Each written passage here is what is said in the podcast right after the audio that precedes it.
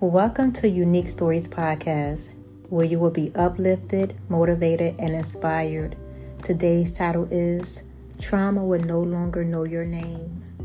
Oftentimes, some people scuffle with certain events that have taken place in their lives.